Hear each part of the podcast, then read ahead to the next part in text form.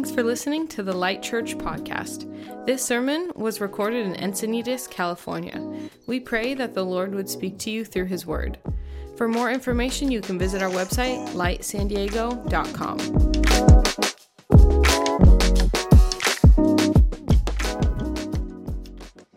In 1875, the English poet William Henley sat in a hospital room after three years trying to save his second leg from being amputated.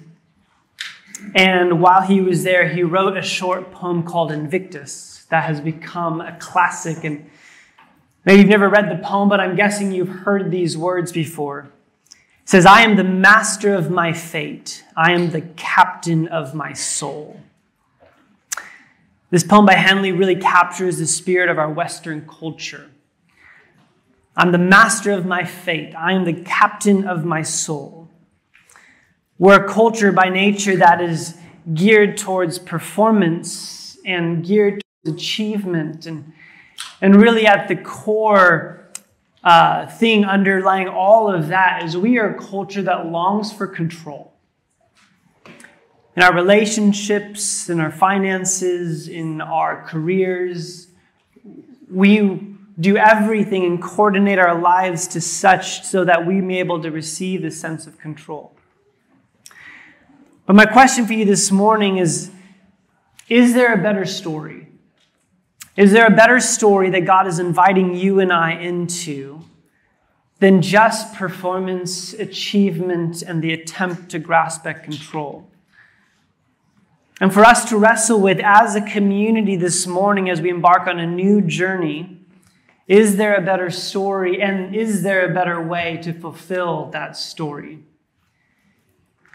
You see, we believe that we are embodied creatures. We're made up of our emotional state and our physical bodies and our mental well being. We are complex and intricately designed. But the Christian story places your spirit at the center of all of that. And so, what I want to invite us into over the next few weeks is that we would be able to ask ourselves the question how significant and how important is the formation of your spirit? And if your spiritual formation is central to your life and well being and very existence, how is one spirit formed? Is this just for the super spiritual and for the pastors and for the monastics, or is this truly for everyone? Ken Shigematsu was a, a high ranking executive at Sony working in Tokyo. And as he was climbing the ranks, writes in his book that he was a 7 Eleven man, meaning he went to work at 7 in the morning and didn't get home till 11 at night. And as he continued to get praise from his colleagues and praise from his praise from different people that were saying, You're doing everything you want, he felt his soul and his spirit to start to deteriorate. And he began to start asking the question, Is there more? And at that moment, there became a shift in Shigematsu's life where he both discovered that his family came from an ancient ancestry of the samurai and the samurai lived by this rule called Bushido. And Bushido was this system or this pattern of life that anchored oneself into wisdom, fortitude, loyalty, compassion, and service. And as he was studying about his own ancestry, he also stumbled upon this ancient Christian practice called the rule of life that looked very similar. And it's the idea that the rhythms, the habits, and the practices that you involve in your life ultimately sh- change and shift who you are. In his book, God in My Everything, he says, We all long for something more than that rat race, rushing through life without ever living. We crave depth an experience of beauty, truth, and meaning. And while most of us won't take permanent vows in a monastic community, we can each learn to enjoy God's presence in our rhythms of work and rest, study and play, community and solitude. And so, what I want to propose this morning is that you and I and our church go on a journey towards what does it mean to be people who are having our spirits formed. It just the, the phrase spiritual formation in the way of Jesus. How does that happen? If this is the central operating system, how do we make sure that we don't find ourselves waking up one day not even knowing who we've become and why we're there? And so, what I want to do is, I want to read a, a text from Scripture. This is the words of Jesus that are going to be central to our study over the next couple of months. And so, if you would, would you stand to your feet with me as we read John 15? I'm going to be reading out of the ESV, the first 12 verses.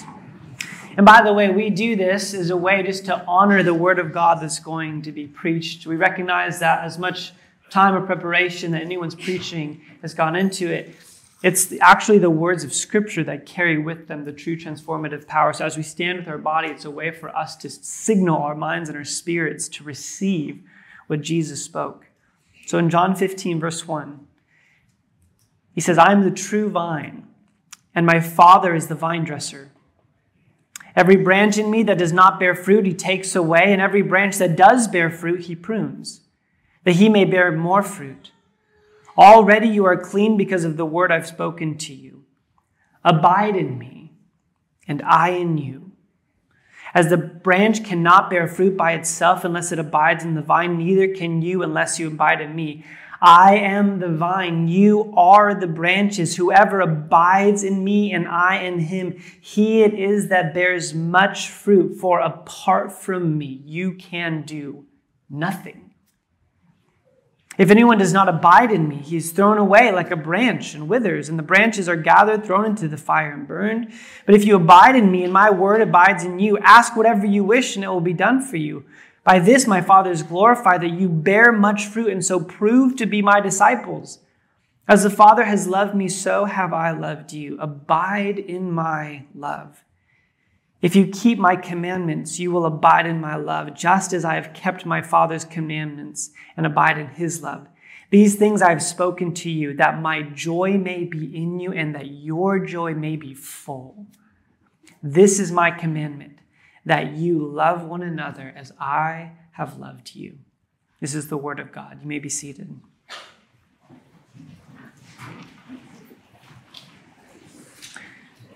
You'll notice this word repeated again and again. and it's this word abide. Think of our word abode or to make home with. And this idea of abiding then gets colored by this idea of vine and branches, that you have to stay connected in this vineyard type imagery. And he has this sentence in here that I don't know if it caught your attention, but it always does mine. It says, For apart from me, you can do nothing. That's a significant claim, especially in our Western success obsessed culture. That Jesus would say, if you are not connected to the vine, it doesn't say that you don't have effort and you don't have accomplishments, but what he's saying is that the effort and accomplishments that you accumulate will lack the life that you were designed for. You were designed to be connected with me. That, that image was taken about 500 years later by a guy named St. Benedict, who was kind of fed up with kind of the Christianity that he was shown. And he decided to make what he called a rule of life. Don't think rules of life. The word rule in Latin comes from the word regula, which means a trellis, which is actually going to be the title of our series for the next uh, two or three months. This idea of a trellis, that we actually be through our choices, habits, and rhythms, create something that holds up a life. And so, what I want to do is offer you a definition this morning of spiritual formation. And this is taken from Robert Mulholland, who is just an incredible author. Um, I'll recommend his book at the end of this. It's something I think that all of us should read. It's something that was really transformative for me. But his, this is his definition of spiritual formation the process of being formed into the image of Christ for the sake of others. And so we're going to break this up into four different themes this morning based on that sentence. And this is going to kind of set us up for the next few months. Number one is the process. That this is not something that happens instantaneously, but rather this is a journey. Secondly, that this process involves us being formed. There's a level of intentionality that goes into this process. Thirdly, that we are being formed into the image of Christ. There's a goal or a telos at the end of this. And lastly, that all of this is not just moving towards our own personal, privatized spirituality, it is for the sake of others. And so, again, spiritual formation is the process of being formed into the image of Christ for the sake of others. So let's begin the first one the idea that this is a process. What kind of process is this? Well, the first thing I think I want to point out is that spiritual formation is not your effort to form your spirit closer to Christ, but rather it is the Holy Spirit forming you. Rather than you acting a certain way towards God, it is positioning your life for God to be for God to be acting upon you. It is opening ourselves up to the reality that we have a God who's interactive with us. He's incarnational. He's moving towards us. He's involved. Whether, no matter where you are in the spectrum of your faith, um, I've met many of you the past few weeks that you've just started attending church. Some of you for the first time in your life. And this is honestly a great time to step into in terms of a type of a series or a series of teachings, because this is what whether you this is your thousandth time in church or your first this is the journey that we're all invited into, the process of letting the Spirit form us. Now, for those of us who grew up in Christianity, chances are this idea of spiritual formation has been taken one of two ways. The first one is that if you are maybe a part of a more reformed tradition, there is a heavy emphasis on what's called total depravity, meaning that we, in and of ourselves, have nothing good apart from God. And it is only God who produces and does the work in us. And there's a, there's a lot of scripture and narrative that supports this idea of just how intentional God is with us. But inadvertently, what can happen within that sort of framework is that, well, I, I don't really know what my part is. It's all God. And any sort of effort, you better make sure that you give God glory for it. But I like how Dallas Willard points out. He says, Grace is opposed to earning, not effort. So anything that makes you feel like you can earn some sort of spiritual status becomes dangerous. But I think we've taken that to a point now where we think that any effort becomes dangerous. But maybe for me, and by the way, I grew up in both of these traditions, maybe you grew up in more of a charismatic tradition. And charismatics have this, this strong belief that this, what God, the God of the Bible, is the same God who's in the room today. And with that, there's a heavy emphasis on miracles, God's presence. And with that, there's a high level of expectation that God can change a circumstance, a person in an instant. Now, one thing I want to point out both, both our brothers and sisters, by the Reformed tradition and the charismatic tradition, add something to the table. One is that it's God who's at work. The charismatics say God can do anything in a moment. But what I want to offer you this morning that was kind of severely missed by my upbringing is that although God can do any miracle in a moment, we see God heal in an instant, we see God resurrect in an instant, you never see him make a disciple in an instant. Discipleship always is a process. Secondly, any individual that you chart through the New Testament, there is active participation with the work of God in their life. And so I want to begin this idea that we are invited into a process. Can God do anything He wants in a moment? Absolutely. Is God the, the one who is acting upon us? Absolutely. But the invitation of these next few months is to join in with the activity of God in our life and to recognize that this will not just take you a series over the next two or three months, this will take you a lifetime. So pace yourself accordingly. Anyone ever ran like a half marathon or full marathon and your first mile you ran too fast because you're with the crowd and you feel so good and you're so pumped up and then mile like 17 you're like why did I do that? And so I wanted to set our pace, our spiritual pace as we dive into this journey. Some of you guys are going to be like, tell me every spiritual discipline. I'm going to read all these books you have up here in like one week and I'm going to be good. The idea of this series is not for you to be a fully formed image bearer of Christ by the end of this, that you would actually begin a process of doing that. C.S. Lewis, in his book Prince Caspian, has this amazing dialogue between Lucy and Aslan. And if you're familiar with the story, Aslan is portrayed as this lion that's really um, a metaphor to God. And Lucy is this young girl, and she shows up and sees Aslan, and she says, Aslan, you're bigger. That is because you are older, little one, answered he. Not because you are. I am not. But every year you grow, you will find me bigger. And that's the process we're invited into. The second thing I wanted to point out in terms of process is that there is both an active and a passive spirituality. The active spirituality is the one that we're probably most familiar with. It's what you participate in, right? It's repentance, it's faith, it's spiritual disciplines like fasting and prayer and, and coming to church and, and, and reading scripture. And it's all of these act, active things. And the idea is that it creates this holistic life that is centered around the person of Jesus. And we're going to be spending, like I said, uh, quite a while unpacking how do we engage in active spirituality. Robert Mulholland in his book says the spiritual formation is the experience of being shaped by God toward wholeness. But spiritual formation as a process will be seen to move against the grain of our instant gratification culture and the possessiveness and acquisitive society. Once we understand spiritual formation as a process, all of life becomes spiritual formation. Cooperation with God's gracious work moves us towards the wholeness of Christ. Rebellion against God's gracious work moves us into destructive and dehumanizing emptiness, into increasingly dysfunctional lives that are self destructive.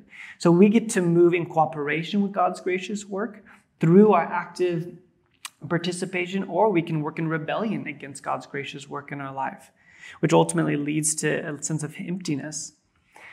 But you'll notice that this is our whole life. And so there is this active part, which we'll spend a majority of our time doing. But I also wanted to point out something that many of us really think about that there's actually a passive spirituality. By passive spirituality, meaning you didn't mark it on your calendar, you didn't plan for it, and chances are you didn't even choose it and you don't like it. Passive spirituality can look like a baby waking up at 3 a.m. to be fed. It can look like caring for a parent or grandparent who's aging. It can look like sitting in traffic for way too long. Passive spirituality is when life presents itself to you in a way that is testing your spiritual maturity. And the reality is, is this happens to all of us. There is a passive spirituality. There's opportunities every single day where you're like, okay, how am I going to respond to this? And if you and I are honest with ourselves and we join with the Apostle Paul and say, and sometimes the things I want to do, I do not do. And sometimes the things I don't want to do, I do do. And so it's this, this constant ebb and flow. One thing I wanted to point out is that oftentimes the older we get, the more we recognize that passive spirituality is just a reality for our life. Think about the very end of John's gospel when Jesus is kind of reinstating Peter and he said, Jesus said, Feed my sheep. Very truly, I tell you, when you were younger, you dressed yourself and went where you wanted, but when you are old, you will stretch out your hands, and someone else will dress you and lead you where you do not want to go. Jesus said this to indicate the kind of death by which Peter would glorify God. Then he said to him, Follow me. The invitation to follow Jesus both involves a part of your life that you are active and you do the things that you want, and then following Jesus also involves a part of your life where you don't get to make the decisions like that anymore. And oftentimes, I, I recognize I, whenever I meet someone over the age of 40, they talk about how like they're the oldest person in the room. You're not, okay? Um, but I recognize that this is there's a younger demographic to our church. Um, the older you get, the more you realize that life, you don't have to go and do anything. Life presents opportunities for your spiritual formation all the time. And the older we get, the less choices we will have, the less freedoms we will have. Our body will not be able to keep up with the spirit that is eternal.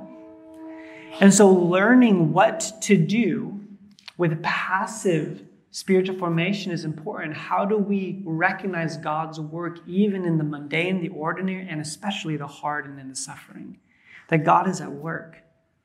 The Scottish writer George MacDonald says, to give us the spiritual gift we desire, God may have to begin far back in our spirit, in regions unknown to us, to do much work that we can be aware of only in the results. In the gulf of our unknown being, God works behind our consciousness, with his holy influence, with his own presence, he may be approaching our consciousness from behind, coming forward through regions of our darkness into our light, long before we begin to be aware that he is answering our request. He has answered it and is visiting his child. I love and I hate this quote, but it's so true. There's times in my life where I'll be done after it's a long day or a long season. I'm like, man, that was wild. And then all of a sudden I'm aware, I'm like, wow, God, you actually did so much in me through that. But during the moment, I was completely unaware. And I love what MacDonald just talked about. Sometimes God works from behind. And all of a sudden he shows up and he reveals what you've been doing. I ran into my friend Pat Lynch, who's a pastor at the movement in San Marcos, who, and maybe some of you guys know his story, had a horrific accident while he was in the middle of doing a triathlon, doing an Ironman actually, and went through a car. Um, pretty much what the doctor said is his entire body had, had died. The only thing that was still firing was the very back of his brain telling his body to breathe. There's no way he should have survived. Um, I saw him, this is now 10 months after the accident, still walking with a cane. And I'm looking at this, this like Ironman triathlete. I'm like, bro, how are you doing? And he's like, this has been the hardest thing I've ever gone through in my life. And he, and he looked at me, he's like, and I wouldn't change it. And he's like, the things God has done in me could not have come any other way. And I'm looking at this guy who's just this like just freak driven athlete guy who's just the last 10 months had to slow. And he says, the things God has spoken me through that. And I think the reality is, again, if you're in the room and you're like 19 and 22 and like, you know, like you don't get sore after you run a marathon or something like that, like good for you. But the reality is, there are seasons in our life, and that will only progress as we get older, that are invitations from the Lord to say, Do you see, I'm still working, I'm still forming your spirit. If you let me, if you notice. And so I think this is the, the starting point. And, and for some of you guys, might be like, You're already there, but I think the reality is, even in our spirituality, we just want to get there, we want to arrive. And the very first start to talking about spiritual formation is this is a lifelong process that spills over into eternity. The second thing I want to talk to you about is that this process involves us being formed. And what I want to do is I want to be able to challenge how you think your spirit is formed. And the reason I want to challenge that is because the church at large has adopted very much um, very much what we have inherited from kind of the broader philosophical and academic world that you are changed by information. That the more you know, the more books you read, the more podcasts you listen to, the more knowledge you have is equated to the change that you're actually going to have. It. Now, there's a part of that that's true.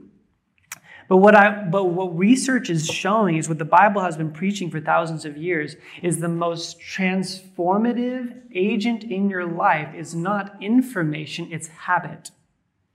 It's your rhythms. Your choices, habits, daily practices are the thing that form you more, more deeply than anything else in your life. And so think about Jesus' words we just read in John 15, verse 9. It says, Abide in my love. If you keep my commandments, you will abide in my love. What a, what a strange thing. We think of abiding as like, okay, well, tell me how to do it. He says, You are actively, daily keeping obedience to my commandment. Matthew 7 24, after the Sermon on the Mount, ends the Sermon on the Mount, Jesus' most famous sermon of all time, says, Therefore, if anyone hears these words of mine and puts them into practice, is like a wise man who builds his house on the rock. And so, what I wanted to just do is, in talking about our formation, is to say, yes, we need information. We, I mean, this is why we're all here this morning to hear from the Word of God. What is Jesus inviting us into? But to realize that this must, must be much deeper than just a cognitive transaction of more information or Bible verses. If we don't leave here and, like Jesus says, put this into practice, we're building our house on sand. We have to be actually to participate in Him. What is He doing? So, anybody watch the U.S. Open this week? Just some of the most exciting tennis I've ever seen in my life. It's probably the only tennis I've seen in my life, but it was very exciting, to say the least. Coco Gauff, absolutely brilliant. Um, and simultaneously, I don't think it had anything to do with it, is um, our son Augustine got really into tennis, like pulled out all our tennis rackets, right, and got tennis balls. And every single day, can we go play tennis? Um, and so, like, as much as we can, we've just been taking him up to the tennis court, and like, just just the swagger and pride he walks around with, with his little like tennis racket, like, is just so like inspiring. like, and so we're we're playing tennis. He, he was literally so upset because he I told him I'd take him to play tennis, and we got home really late, and he's just crying. He's like, "Dad, you told me you'd take me tennis." So I'm like, "Fine." So it's like it's like already bedtime. I drive him up the thing, turn on the tennis lights, and we're like out there. And I'm like in this moment, we're just like, you know, hitting the ball back and forth. And um, by the way, he's not like, he's just learning. He's not like, if he gets it over the net, he wins the point. That's like his thing. Um, and he looks at me after he makes one of those points. And he said, and he looks at me, he says, Dad, I'm going to be the best tennis player in the world. And I was like, sweet. I'm like, how do you plan on doing that? And and he's looked at me, looks like he's like, I already am, clearly. and as someone who's lived a little bit more life than him, one thing I just I, I wanted to share with him and will gently over those times, not to like crush the spirit, is this idea that there's a massive difference between trying and training. You can be the most naturally gifted person in the world, but you will not achieve your goals if you are not willing to train. And I think, unfortunately, in the Christian faith, we have emphasized trying and not training. Your spirit is being formed. Newsflash. Whether you're intentional with it or not, the, the central operating system of your life, your spiritual life that full, flows into your physical, emotional, mental, relational, social, all of those things, your central operating is being formed every single day. And so, my encouragement to you is not to try harder, but to train more intentionally according to the way of Jesus. Thank you, Jen. M. Scott Peck, in his book, The Road Less Traveled, says, there are many people I know who possess a vision of personal evolution, yet seem to lack the will for it. They want and believe it is possible to skip over the discipline, to find any sort, shortcut to sainthood. Often they attempt to attain it by simply imitating the superficialities of saints, retiring to the desert or taking up carpentry. Some even believe that by such imitation they have really become saints and prophets and are unable to acknowledge that they are still children and face the painful fact that they must start at the beginning and go through the middle. Dallas Willard, in his book, The Spirit of the Discipline, says In our efforts to avoid the necessary pains of discipline, we miss the easy yoke and the light burden of Jesus. We need a different way of approaching the way of Jesus. I just heard this week that Johns Hopkins University noted that 90% of people who had cardiovascular surgery, 90% a year later, did not change their diet. Yet, 80% of people who had a loving and supportive community did. Meaning the surgery itself did not change the lifestyle of the 90% of people whose life was literally saved. But you know what did change the people's diet, exercise, livelihood? Was the habits, rhythms, and people they lived with.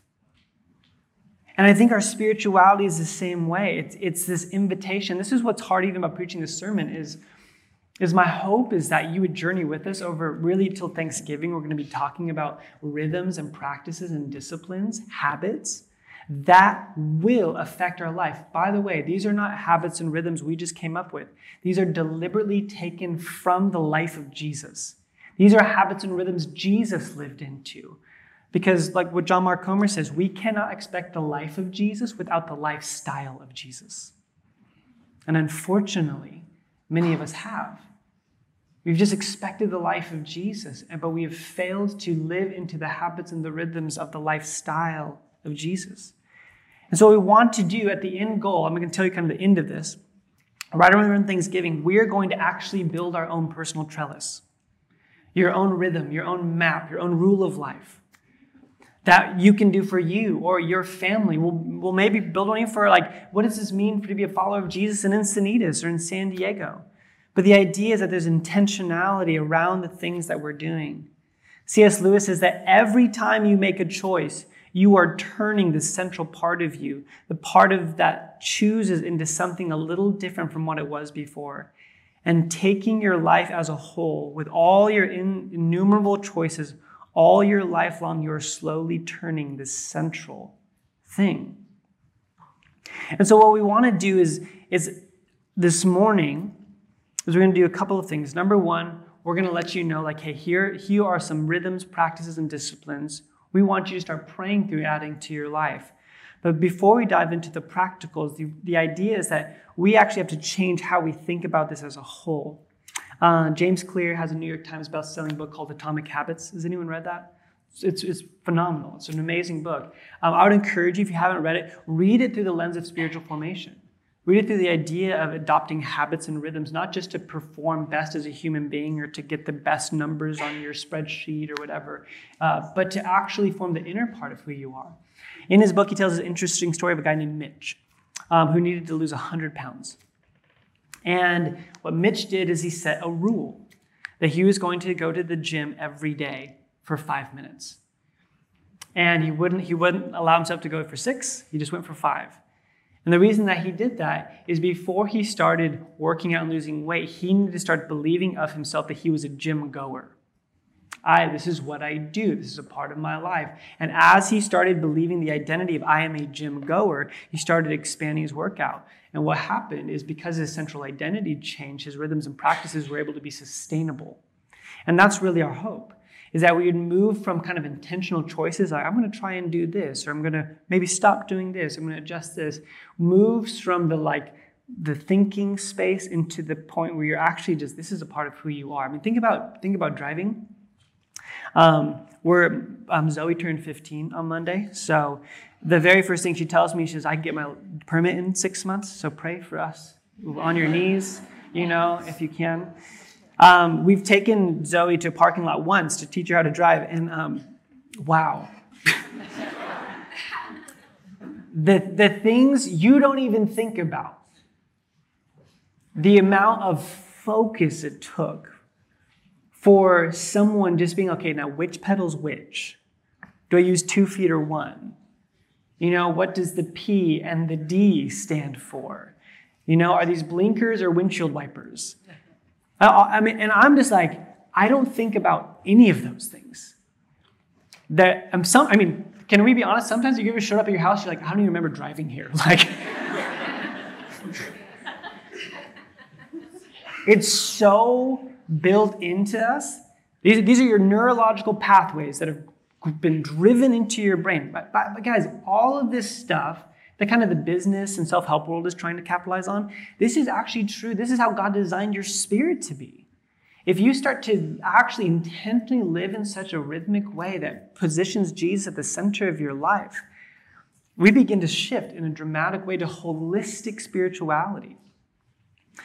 Um, Rene Descartes, who, who's a, a, philosopher, lived hundreds of years ago, became the most famous, or was most famous for his line, I think, therefore I am.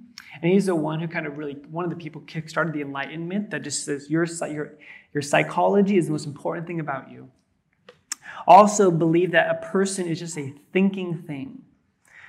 But what I just want to propose to you and Rene Descartes, if you're listening, um, is we are more than just a thinking thing. We are an embodied soul.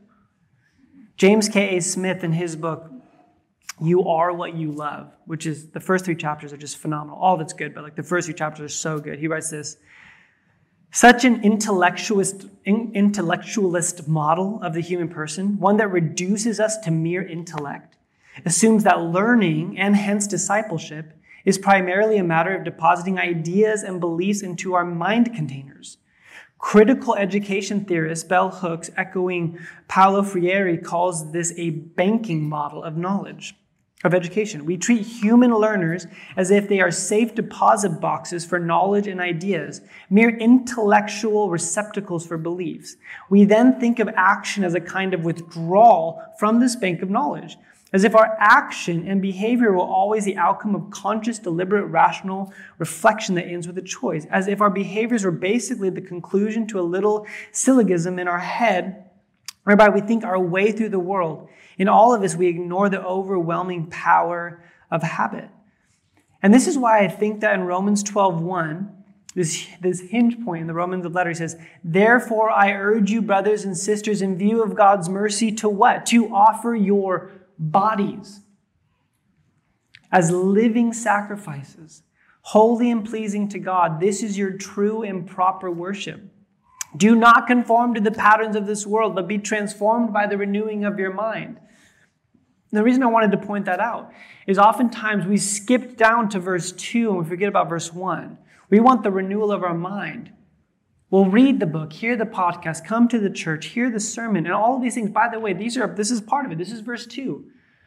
But the, it begins by offering your whole self, your body, your physicality, your habits, your rhythms, every single part of you is given over to this. And this is how a trellis begins to be built. But here's the, here's the question.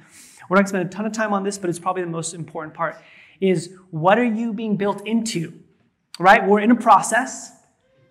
We are shifting from just receiving information to actually forming habits and rhythms towards a trajectory. But what is that trajectory? Or in the Greek word, the telos, think of a telescope. Where is this going? And if you miss this, you've missed everything. The goal of the process and the formation of our spirit is that we be formed into the image of Christ. The goal of the Christian life is not that you would just be forgiven, is that through Christ's redemptive work, you would be shaped more and more into the image of Christ. 1 Corinthians 1549 says, And just as we have borne the image of the earthly man, speaking of Adam, or all human beings, so shall we bear, this is future tense, the image of the heavenly man. We are in this process of, of letting this happen to us.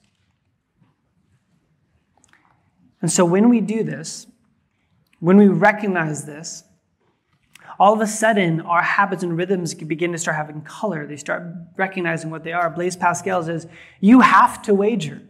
It's, it is not up to you. You are already committed. You can't not bet your life on something.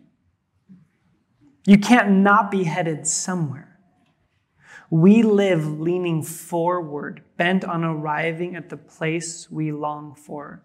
And again, to, to quote James K. Smith, he says, To be truly and fully human, we need to find ourselves in relationship to the one who made us and whom we are made. The gospel is the way we learn to be human.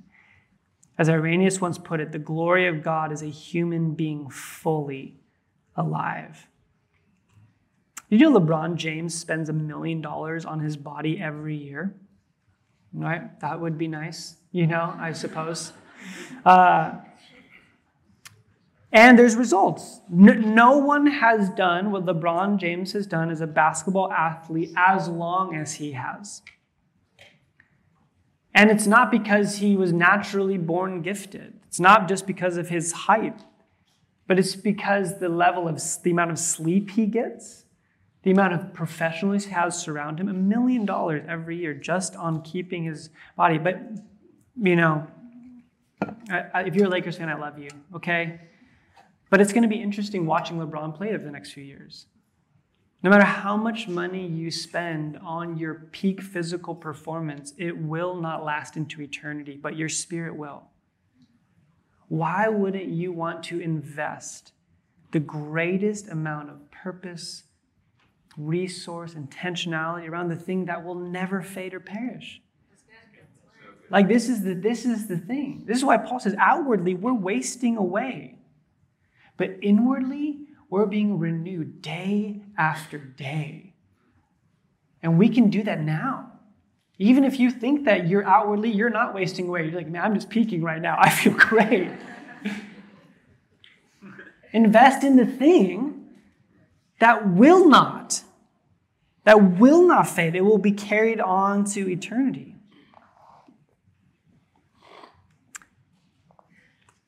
And the last thing I just wanted to point out is that all of this, our process of being formed into the image of Christ, according to Mulholland, the last part of this is for the sake of others.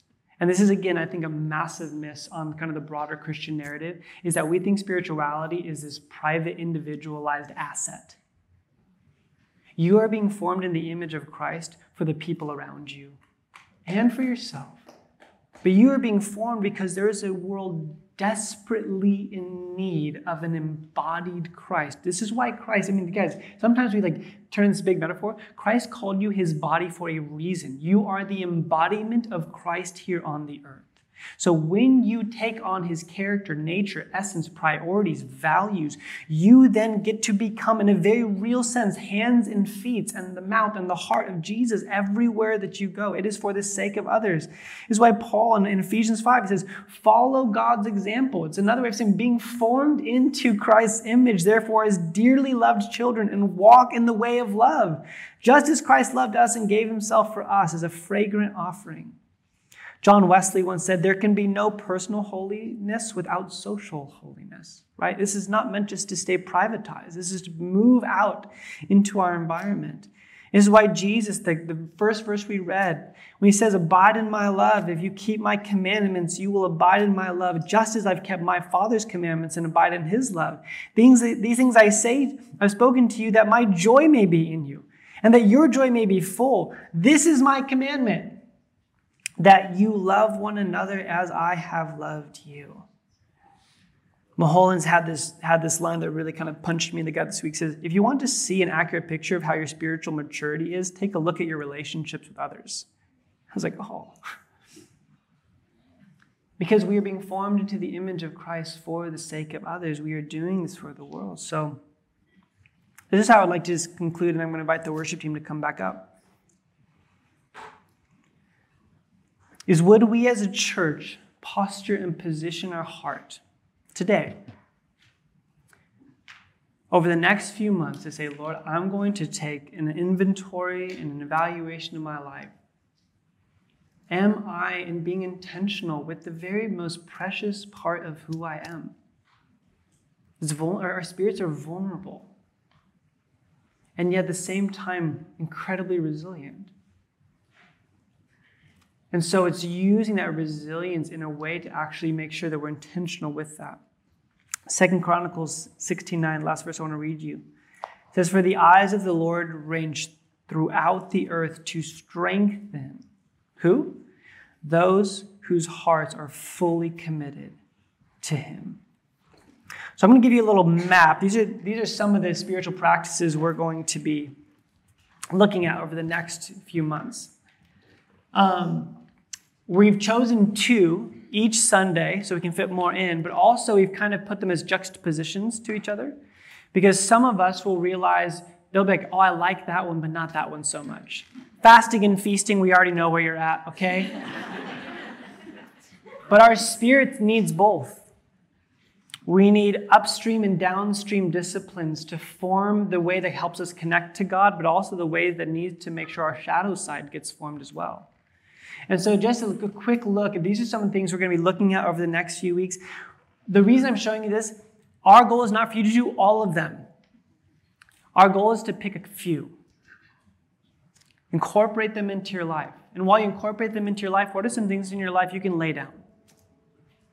Renunciation is a part of the spiritual life as well. What do you need to stop? I want to leave you with three questions this morning before I pray. Number one, who do you want to become?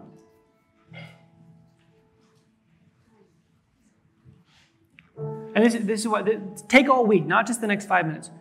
Who do you want to become? Keep in mind, this is, this is an eternal question, not a temporal one. Number two, is your trellis, your rhythms and habits as they currently are, is that working in helping form you into the type of vision of person you'd like to become.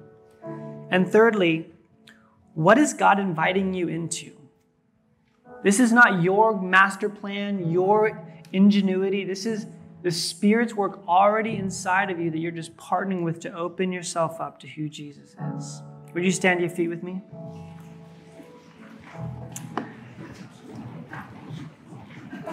Last thing, if, if this interests you, um, I've been reading, doing a lot of reading research for the series. I think there's a list on the screen of some books I'd recommend. Um, if, if you're a reader, you want to dive more into this idea of spiritual formation and rule of life and all these things, feel free to check these out. Um, I'm just going to go ahead and pray for us. Lord, thank you so much for today. Thank you that you didn't just come for an instant shift of justification and forgiveness. You came to invite us on a journey, a journey that would form us into your image by the strength and power of your Holy Spirit. Lord, we love you so much. You come and start now. In your name we pray.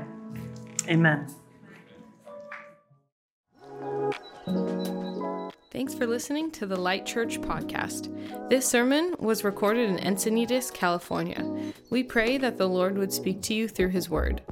For more information, you can visit our website, lightsandiego.com.